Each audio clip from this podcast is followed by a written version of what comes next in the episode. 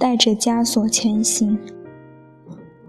无论多少心理治疗、教育、劝说或是强制，都不起作用。医疗和护理人员提出的治疗方案也不起作用。家庭治疗没有用。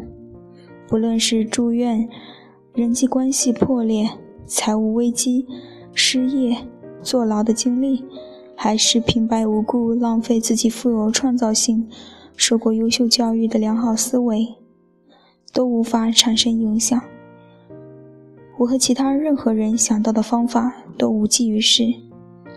几年内，我请了数位同事为他进行咨询，但他们和我一样，根本找不到影响他的方法。他抵制药物的盔甲是如此坚固而又密不透风。我曾经花了好几个小时与我的精神科医生谈论这个病人。这么做一部分是为了寻求他对他的临床建议，另一部分也是想证明自己停用再服用锂盐，并不是一个无意识或不愿承认的过程。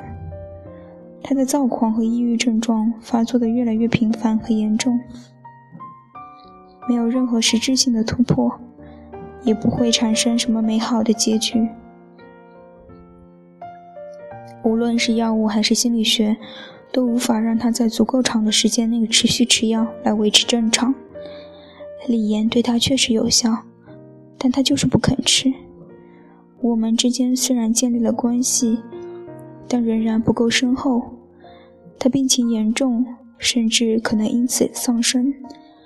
这种疾病每年要夺取上万人的生命，我们能够为他所做的事情很少，这真让我感到心碎。也许我们每个人都带着属于自己的枷锁，艰难前行。